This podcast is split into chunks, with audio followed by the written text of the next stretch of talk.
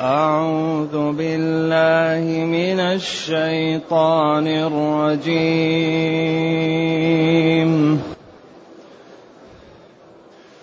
الله يصطفي من الملائكة رسلا. الله يصطفي من الملائكة رسلا ومن الناس. إن الله سميع. إن الله سميع بصير. يعلم ما بين أيديهم وما خلفهم. يعلم ما بين أيديهم وما خلفهم وإلى الله ترجع الأمور. يا أيها الذين آمنوا اركعوا واسجدوا. يا أيها الذين آمنوا اركعوا واسجدوا واعبدوا ربكم واعبدوا ربكم وافعلوا الخير لعلكم تفلحون. وجاهدوا في الله حق جهاده هو اجتباكم وما جعل عليكم في الدين من حرج. وما جعل عليكم في الدين من حرج مله ابيكم إبراهيم مله ابيكم إبراهيم هو سماكم المسلمين من قبل وفي هذا ليكون الرسول شهيدا عليكم. وفي هذا ليكون الرسول شهيدا عليكم. وتكونوا شهداء على الناس. فأقيموا الصلاة وآتوا الزكاة واعتصموا بالله واعتصموا بالله هو مولاكم واعتصموا بالله هو مولاكم فنعم المولى ونعم النصير الحمد لله الذي أنزل إلينا أشمل كتاب وأرسل إلينا أفضل الرسل وجعلنا خير أمة أخرجت للناس. فله الحمد وله الشكر على هذه النعم العظيمة والآلاء الجسيمة والصلاة والسلام على خير خلق الله وعلى آله وأصحابه ومن اهتدى بهداه. ما بعد؟ ما بعد فإن الله تعالى يرد على الذين لا يجعلون الرسل من البشر. لأنهم قالوا كيف يكون بشر ويرسل؟ وإذا كان رسول لماذا لا يأتي معه ملك أو يأتي معه بجنة؟ قال لهم الله يصطفي من الملائكة رسلا ومن الناس. الله المعبود بحق يصطفي يختار من الملائكة وهذه المخلوقات التي خلقها الله ملهمة للتحميد. عباد مكرمون لا يعصون الله ما أمرهم. يلهمون التسبيح والتحميد كما يلهم بنو آدم النفس. يعني يسبحون الله لا يفترون. فهؤلاء الجنس اللي يقال له الملائكة والجنس الذي يقال له الإنسان أو الناس الله يختار منهم رسل. وهذا وهذا الاصطفاء لا دخل لأحد فيه لأن الله هو الخالق وهو الذي يصطفي ويفعل ما يريد ولا راد لحكمه.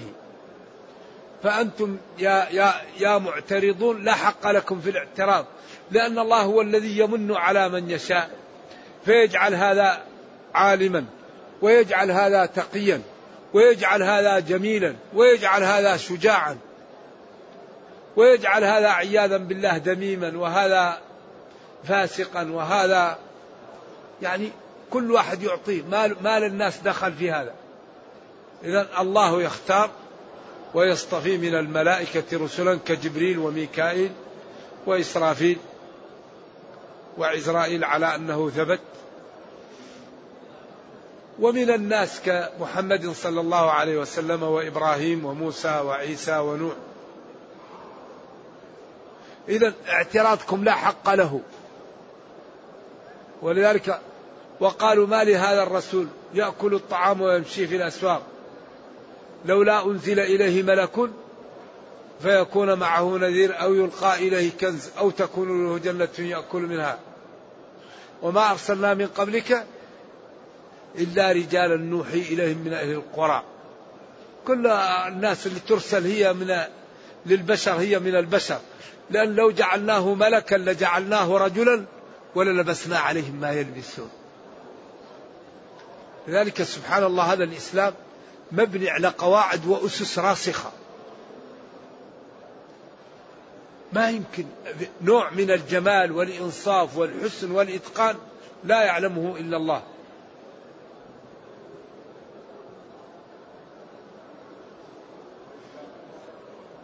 طبعا إذا الله جل وعلا يختار من خلقه الملائكة والناس رسلا.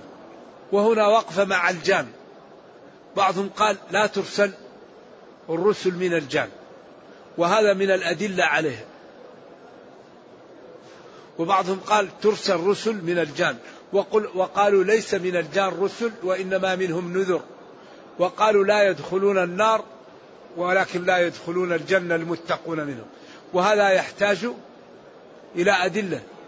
لأنه قال لم يطمثن إنس قبلهم ولا جان.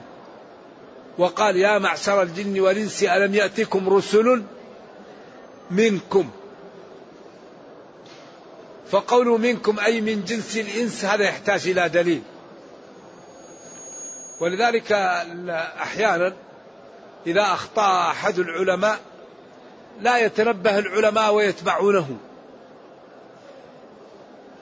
مثل قولهم يخرج منهما اللؤلؤ والمرجان. يقول بخصوص المالح الحلو لا يخرج منه اللؤلؤ ولا المرجان. وبعدين قال وما يستوي البحران هذا عذب. فرات سائغ شرابه وهذا ملح أجاج ومن كل هذا تنوين عوض أي ومن كل من الحلو والمالح. إذا النص صريح صحيح ما ما هو ما ما, ما يحتمل المقاومة. إذا من قال بخصوص المالح هذا أكثر ما يكون اللؤلؤ في المالح لكن قد يكون في إيش؟ في الأنهار وفي. وفي الحلو. لأن هذا نص صحيح صريح. ما هو قابل ليش؟ للمناقشة لأنه صريح. ومن كل من الحلو والمالح تستخرجون؟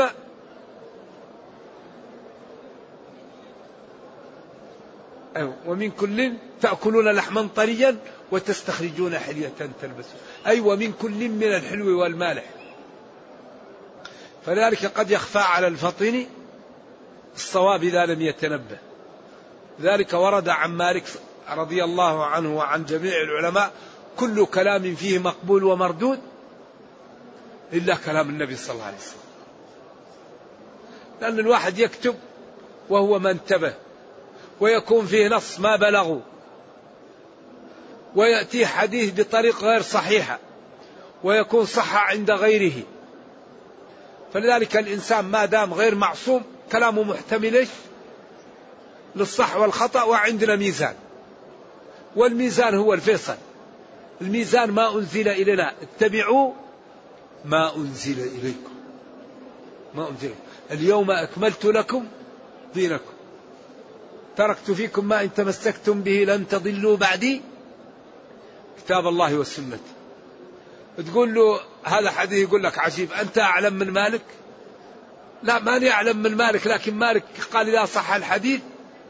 فهو مذهبي أنت أعلم من الإمام من أبي حنيفة رضي الله عن جميع أبو حنيفة قال إذا صح الحديث فهو مذهبي وفي فرق بين العصمة وبين العلم. العالم آراؤه مباركة واختياراته طيبة. لكن إذا وجد النص خلاص النص معصوم النصوص معصومة. أما آراء العلماء فمباركة وهي أحسن من آرائنا. أما إذا جاء النص النص معصوم. أما أقوال العلماء مباركة وطيبة لكن ليست فيها عصمة. إذا لا نجعل النصوص المعصومة مثل أقوال العلماء. لأن من شرط الاجتهاد ماذا؟ فقد النص. متى يلجأ للاجتهاد؟ إذا فقد النص. ولذلك إذا جاء اجتهاد أو قياس مع نص هذا القياس فاسد. وفيه القادح المسمى فساد الاعتبار. والخلف للنص أو إجماع دعا فساد الاعتبار كل من وعى. أيوة ف... إذا يقول جل وعلا الله جل وعلا يختار من الملائكة ومن الناس رسلا فيهيئهم للرسالة. ولذلك هؤلاء معصومون فيما يبلغون عن الله. إن الله سميع لأقوالكم بصير بأعمالكم وسيجازي كلا بعمله.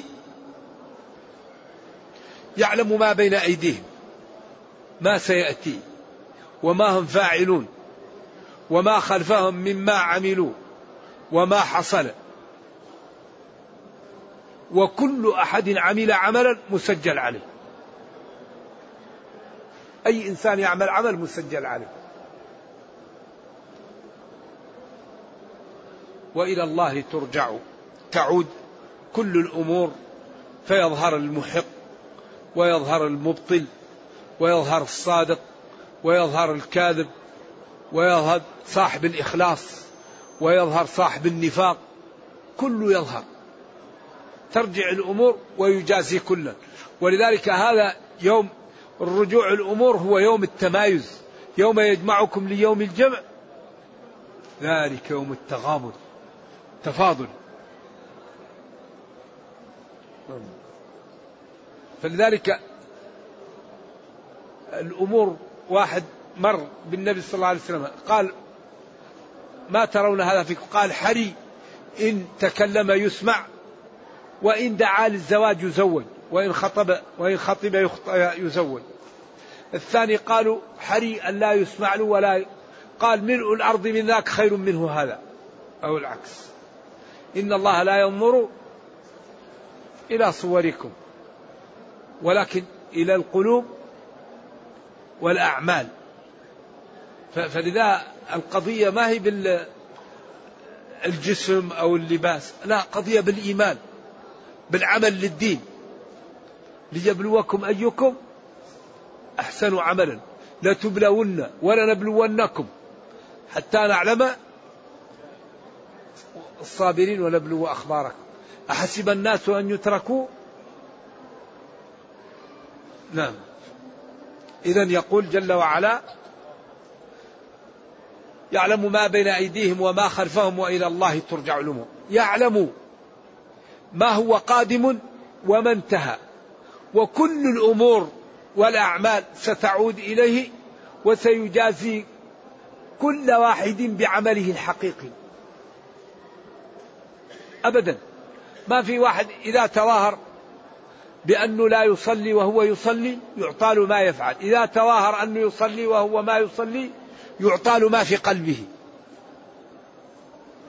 ذلك كم من واحد متدين وهو يكتم تدينه عن الناس يتصدق ويكتم صدقته ويكتم أعماله فإذا هو يوم القيامة منزل في, في, في, في الغرف بعيد يرى كالكوكب وكم من واحد يتظاهر وإذا هو يوم القيامة أعوذ بالله نرجو الله السلام والعافية تندلق أقتابه ويدور بأهل النار.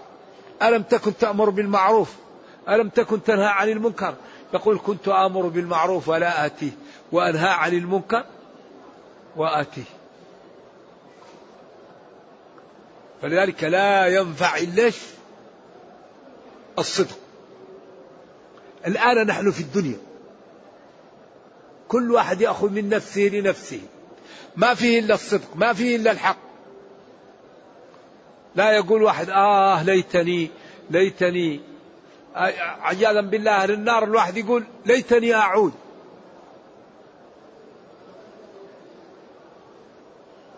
فالآن نحن في الدنيا الآن. والحسنة بعشر أمثالها ومن تاب تاب الله عليه. ولا يهلك على الله إلا هلك. يا أيها الذين آمنوا يا حرف نداء أي وصل النداء الذين جمع الذي آمنوا تشمل 11 جملة. أركان الإسلام الستة آه، الخمسة وأركان الإيمان الستة. اركعوا. هذا من أفضل العبادة الركوع والسجود. ولذلك عبر عن الصلاة بأفضل شيء فيها الركوع والسجود. وأفضل ما يكون العبد من ربه أقرب ما يكون العبد من ربه وهو ساجد. أما الركوع فعظموا فيه الرب وأما السجود فاجتهدوا في الدعاء فقمين أن يستجاب لكم. ولذلك هذا غاية الخضوع. إنسان ماشي سوي ينحني وبعدين يضع عز شيء في الأرض. تذللا لله ولذلك أفضل صفة للعبد وقت ساجد لأنه يتقرب من الله لأنه انحنى له وعبده وخضع له وربنا كريم. اركعوا واسجدوا واعبدوا ربكم. صلوا واعبدوا والعبادة داخلة في الصلاة لكن لأهمية العبادة ولأنها لا تسقط إلا عمن فقد العقل بينها بالأمر بالركوع والسجود. وهذه السجدة عند الأئمة باستثناء الإمام مالك وأبو حنيفة. نعم هذه لا ثانية الحج. وهذه من السجدات المختلف فيها. وسجدات القرآن خمس عشرة. خمس مختلف فيها وعشر متفق عليها. هذه من مختلف فيها وصاد وسجدات المفصل. النجم والانشقاق. واقرأ. هذه الخمسة اختلف فيها العلماء والعشرة لا خلاف فيها. وهل يلزم أن يكون الساجد متوضئا. الجمهور قالوا وسجد بشرط الصلاة بلا إحرام. وبعضهم قال لا يلزم الوضوء. وتسجد في الصلاة النافلة وفي الفريضة. ولا ينبغي أيام كثرة الناس أن يقرأ بالسجدة إلا إذا نبههم قبلها. ينبههم يقول لهم أنا سأقرأ بسجدة حتى يسمعها الناس وكل واحد يفهم الثاني. لأن بعض الناس إذا قرأ بالسجدة تضيع عليهم الركعة. لا يركعون فإذا قام من السجدة و و و وسجد فيلخبطون أحيانا. وينبغي الحقيقة أن لا يكون هذا بين المسلمين لكن هو أمر إذا قرأ بالسجدة يسجد لكن أيام الموسم إذا كثر الناس لا بد أن ينبهوا على ذلك حتى لا يقع لهم بعض الشيء تشويش يا أيها الذين آمنوا اركعوا والركوع معروف واسجدوا وهذا تعبير عن الصلاة وافعلوا الخير لعلكم تفلحون. أجمع شيء فعل الخير يدخل فيه الأمر بالمعروف والنهي عن المنكر يدخل فيه طاعة الوالدين. كل الأعمال داخل افعلوا الخير. خذ العفو وأمر بالعرف. أمر بالعرف هو افعلوا الخير. ذلك وضع القرآن وضع معجز افعلوا الخير. من الخير الصلاة من الخير الزكاة من الخير الحج الصوم من الخير الصدقة. من الخير غض البصر كف اللسان أن تكرم جيرانك أن تبتعد عن الربا. افعلوا الخير. من فعل الخير الأمر بالمعروف والنهي عن المنكر وممارسة الدين. لعلكم تفلحون تفلحون تأمنون مما تخافون وتدركون ما ترغبون فيه. وأجمع, وأجمع كلمة للخير الفلاح. والفلاح هو الفوز. ولذلك قال فمن زحزح عن النار وأدخل الجنة فقد فاز. إذا الفلاح يقال للبقاء ويقال لإدراك ما ترغب فيه. وعلى المعنيين قول المؤذن حي على الفلاح. حي على الفوز وحي على البقاء الدائم وهو الجنة. لأن الصلاة عواقبها أن يدخل الإنسان الجنة فيبقى ويأمن من النار ويدرك ما يرغب. بعدين قال وجاهدوا في الله حق جهاده. جاهدوا أمر للوجوب في الله. لا ليقال شجاع أو ليقال جريء أو للحمية لا. أو لينال عرضا من الدنيا. لا في سبيل الله.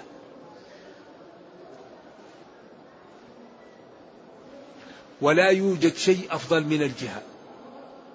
طبعا إلا الإيمان. ولذلك قال له هل يعدل الجهاد شيء؟ قال لا إلا أن تظل صائما. لا تفطر وتبيت قائما لا تنام. قال لا يقدر على ذلك أحد. قال لا يعدل الجهاد إلا ذلك. من اغبرت قدماه في سبيل الله حرم الله عليه النار. لغدوة أو روحة في سبيل الله خير من الدنيا وما فيها.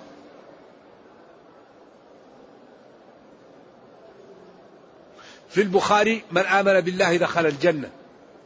جاهد أم بقي في بلده الذي ولد فيه. قال أفلا نبشر الناس؟ قال إن في الجنة مئة درجة أعد الله للمجاهدين. ولكن الجهاد في سبيل الله. ما هو في سبيل الشيطان؟ ما هو في سبيل الهوى؟ ما هو في سبيل الانتقام؟ جهاد في سبيل الله. قال الرجل يقاتل حمية. الرجل يقاتل للمغنم الرجل يقاتل ليرى مكانه.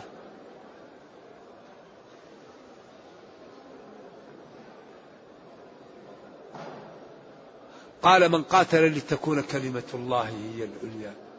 من قاتل لتكون كلمة الله هي العليا. قال نبينا صلى الله عليه وسلم وددت أني أقتل في سبيل الله ثم أحيا ثم أقتل ثم أحيا ثم أقتل. ولا يدخل أحد الجنة ويريد أن يعود للدنيا إلا الشهيد. إذا قيل له تمنى يقول أعود للدنيا لأنال الشهادة. قل سبق القلم تمنى غير هذا يقول لا أريد إلا هذا. ولا يجد من الألم إلا كما يجد من يغرس بإبرة.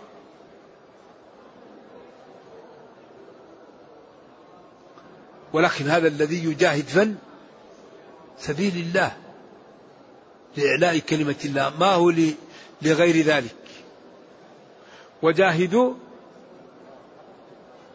حق جهاده. حق جهاده.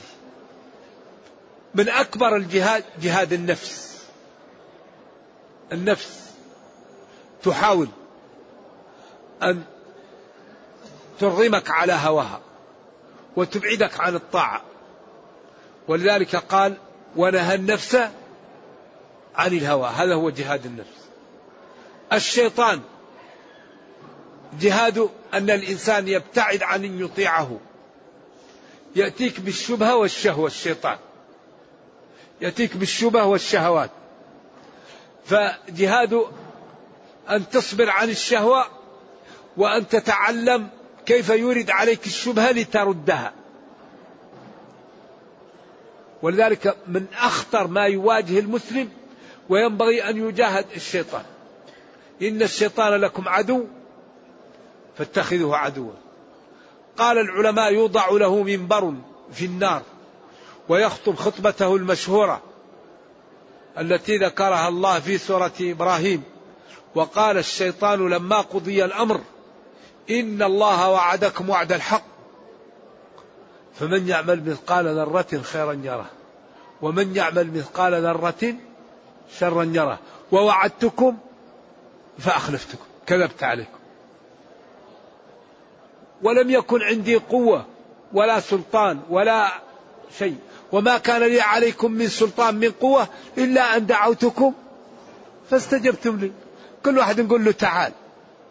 وكل واحد نلبس عليه بقدر ثقافته وعقله وبيئته. تعال. إذا كان عنده دين تقول له تتوب بعد شهر. تعال الآن. إذا كان دينه ضعيف نقول له ما في دين. إذا كان مجتهد في الطاعة ندخل له الرياء. إذا كان فاهم وما ما ما قبل مني نشغله بالمفضول عن الفاضل. إذا الدين ضعيف نكفره. والدين قوي نسوف به. والذي لا يرضى مني ولا يقبل التسويف نحاول ندخل له الرياء. والذي لا نستطيع أن ندخل له الرياء نشغله بالمفضول عن الفاضل. وما كان لي عليكم من سلطان إلا أن دعوتكم استجبتم لي. إذا فلا تلوموني ولوموا أنفسكم. ما أنا بمصرخكم. وما أنتم بمصرخي لا أنا بمنقذكم ولا أنتم بمنقذي ولا فينا من ينفع الآخر. إني كفرت بما أشركتموني من قبل. إن الظالمين لهم عذاب أليم. أبعد هذا عذر؟ أليس هذا البيان الكافي الواضح الشافي؟ بعدين يجيك الشيطان ويحاول أن يضللك. قل له لا لا. الله بين لي ما لا ستقول وسنحذر منك قبل أن نقع في المأزق. الله بين لنا ونحن في الدنيا عشان كل واحد ياخذ إيش؟ الحيطة ياخذ العبرة. نعم. يا أيها الذين آمنوا اركعوا واسجدوا واعبدوا ربكم وافعلوا الخير لعلكم تفلحون وجاهدوا في الله حق جهاده. في جهاد النفس وفي جهاد الشيطان وفي جهاد المنافقين وفي جهاد الكفار وفي جهاد اليهود والنصارى وفي جهاد العصاة من أمة محمد صلى الله عليه وسلم. وكل نوع من الجهاد يحتاج إلى نوع من التعامل وهذا يحتاج إلى علم ولباقة ويعطي كل موضوع حقه. ولذلك قد ذكر الشيخ ابن القيم رحمة الله علينا وعليه وعلى علماء المسلمين في أول كتاب الجهاد في زاد المعاد أنواع الجهاد وقسمه إلى ستة عشر قسما. فهو كلام مفيد ويرجع إليه في أول كتاب الجهاد في زاد المعاد في هدي خير العباد. وهو الحقيقة كلام مفيد ومهم ولكن أهم شيء أن الإنسان يعرف ما الجهاد. وقد أشرنا في هذه الدروس المباركة إلى أن العبادة لا تقبل إلا إذا كانت على المواصفات المطلوبة. وبالأخص الجهاد لأن هذا فيه نفس وفيه أمور فإذا لم تكن على المواصفات المطلوبة قد تأتي للإنسان يريد الجنة فقد تأتيه بجهنم. فتنقلب عليه الأمور. ولذلك أهم شيء أن تعرف مواصفات العبادة المطلوبة فيؤديها المسلم على الصفة التي شرعها الله فيأخذ الدرجة الكاملة فيها. ولذلك لا بد من إعطاء وقت للدين. لا بد أن نعطي وقتا لكتاب ربنا. لا بد. عندك تجارة عندك وظيفة عندك أولاد. لا بد أن نعطي وقت لديننا. هو اجتباكم أي الله. هو الله لا غيره. اجتباكم اصطفاكم واختاركم ورفعكم وما جعل عليكم في الدين من حرج. الله أكبر. ما أجمل هذا.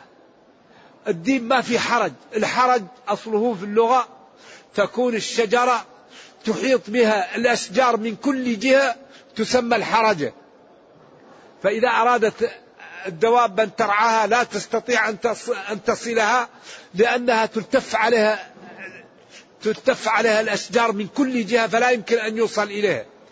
ثم استعمل الحرج لكل ضيق أو ما يسبب للإنسان الضيق ويسبب له المتاعب.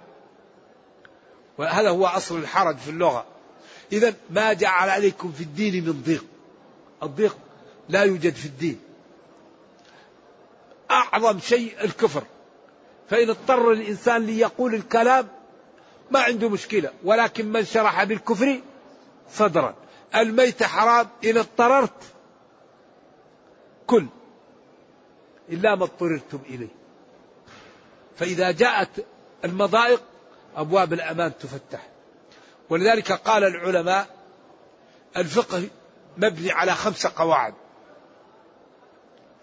قد أسس الفقه على رفع الضرر.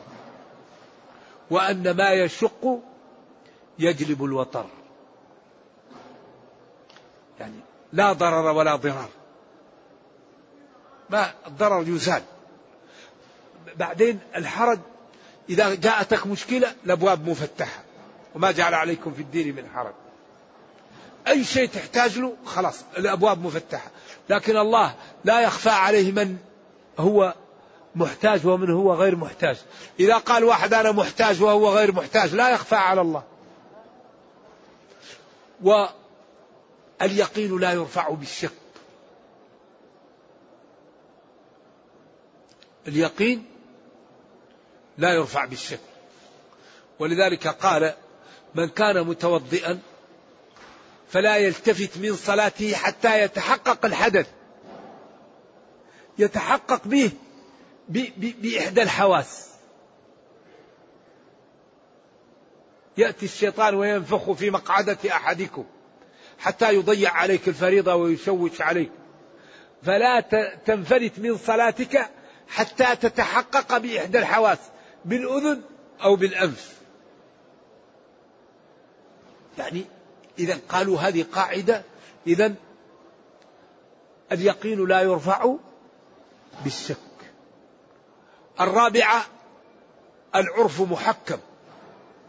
وأمر بالعرف. ما تعارف الناس عليه من الأمور التي لا تخالف الشرع. هذه لا ينكر. ولذلك كثير من الأمور كانوا في الجاهلية يتعاملون بها وتعارفوا عليها لما جاء الإسلام قرها. العرف يحكم.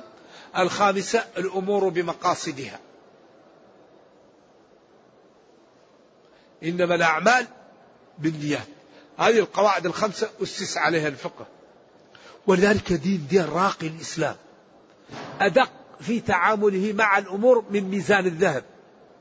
لكن لا بد أن نفهم هذا الدين وأن نعلمه وأن نبينه للناس وأن تكون لنا برامج جادة لإنقاذ البشرية. لا بد للأمة المسلمة في هذا العصر الذي أصبحت الأرض كلها مثل القرية أن يكون لنا عمل جاد لإنقاذ البشرية من الكفر. لأن الدين يحل مشاكل الناس. كل المشاكل محلولة في الإسلام. فحري بنا أن نفهمه وأن نهتم بمراكز تبين للناس جمال هذا الدين وحسنه وأن إنقاذ البشرية به. كل خير يدعو له الإسلام وكل شر ينهى عنه الإسلام. الآن اقتصاديون.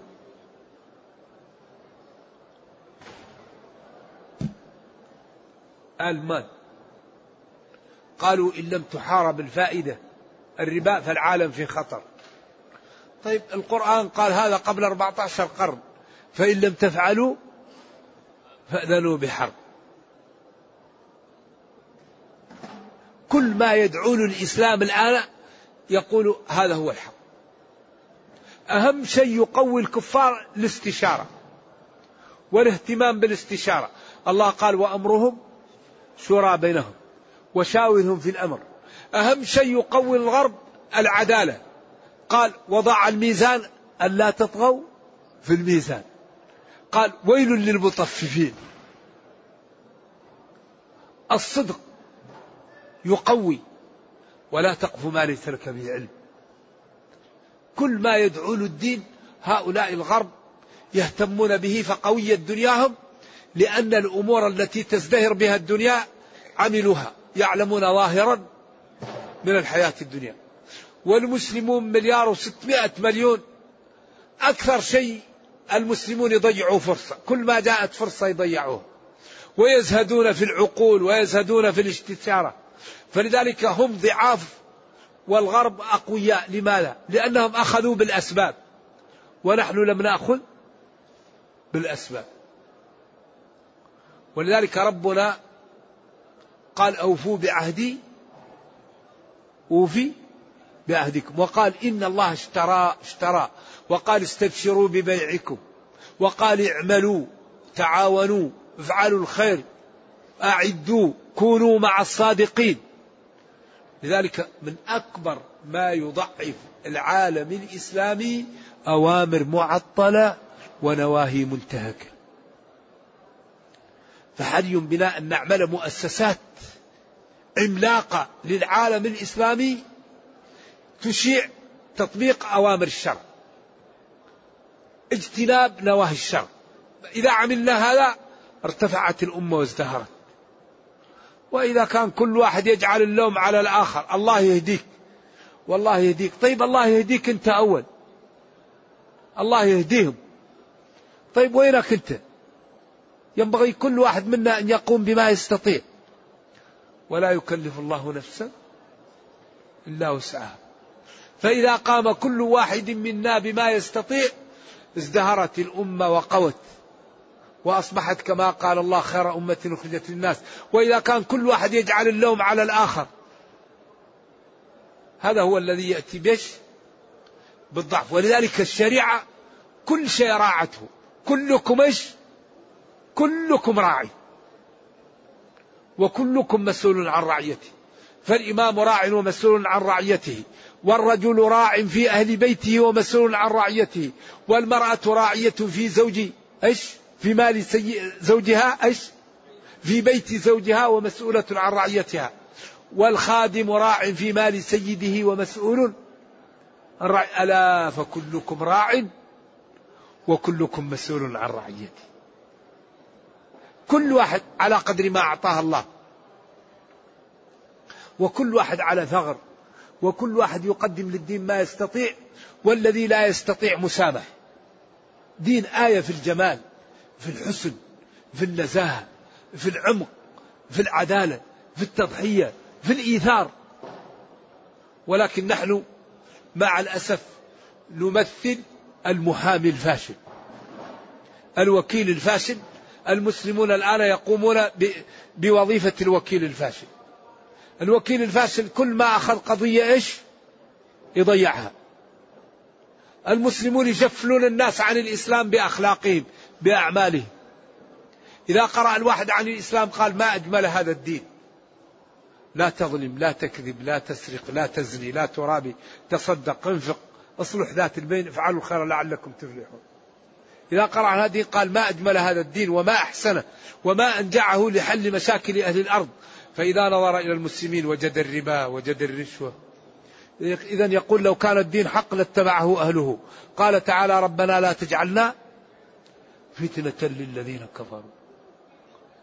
إذا لا بد أن نلتزم وأن نبين للناس جمال الدين في حياتنا. أول شيء يكون سلوكنا سلوك الدين سلوك إسلامي. هذا أكبر ما ينفع الإسلام في هذا العصر.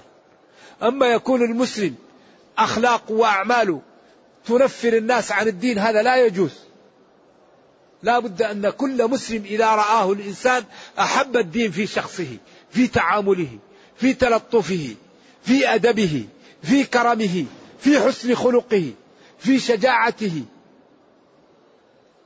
أما يكون المسلم في المسجد مسلم وإذا راح إلى إلى الشارع يقول للإسلام خليك في المسجد حتى أرجع لك. هذا مشكل. لا بد أن نلبس الدين.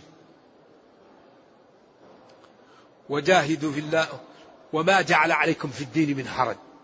ملة أبيكم. اختلف المعربون في ملة أبيكم. فبعضهم قال منصوبة بنزع الخافض. كملة أبيكم. وعد لازما بحرف جري وإن حذف فالنصب للمنجر نقلا. وقيل منصوب على الإلزام. إلزموا ملة أبيكم. وقيل وما جعل عليكم في الدين من حرج. اتبعوه أو اسلكوه آه، سلوكا كملة أبيكم. يكون كأنه صفة لمصدر محذوف. والكل متقارب. والملة هي الدين. إبراهيم هو أبو النبي صلى الله عليه وسلم. وأبو العرب وبعض المسلمين ليسوا من أولاد إبراهيم لكن هو أبوهم لأنهم اتبعوه وقدوة لهم وقال وهو أب لهم وأزواجه أمهاتهم وهو أب لهم يعني. فالنبي هو بمنزلة الأب ملة أبيكم إبراهيم هو سماكم المسلمين من قبل هو قيل لإبراهيم وقيل لله تعالى وكونه لله هو اختيار الوالد والطبري. هو سماكم المسلمين من قبل أي في الكتب في الكتب المتقدمين وفي هذا أي في القرآن.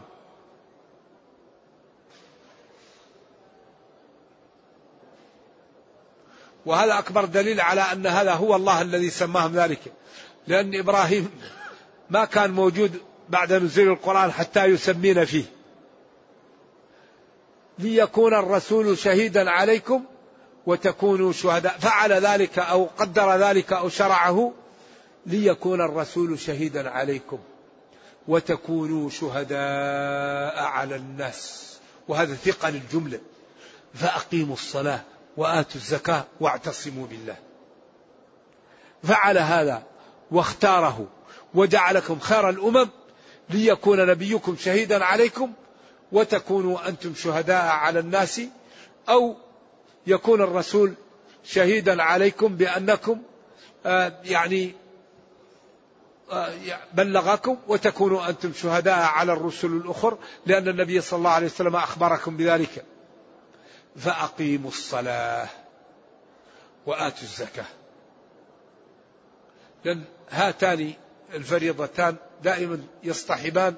وقال أبو بكر والله لا أفرق بين الصلاة والزكاة والله قرن والله لو والله لو منعوني عناقا كانوا يدونها لرسول الله لقاتلتهم عليها.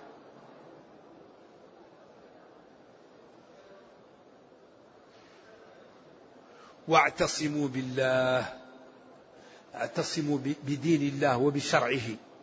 ولا تختلفوا لأن الانضواء تحت شرع الله من أقوى أسباب القوة وأكبر ما يضعف الأمم الاختلاف ولذلك قال ولا تنازعوا فتفشلوا.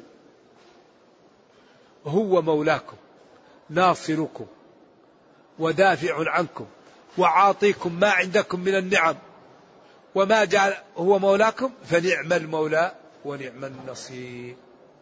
نعم المولى الله جل وعلا ونعم الناصر الله جل وعلا فأطيعوه واعبدوه ولا تكفروا به وامتثلوا أوامره واجتنبوا نواهيه ولكم من الله صلاح الدنيا والأخرى.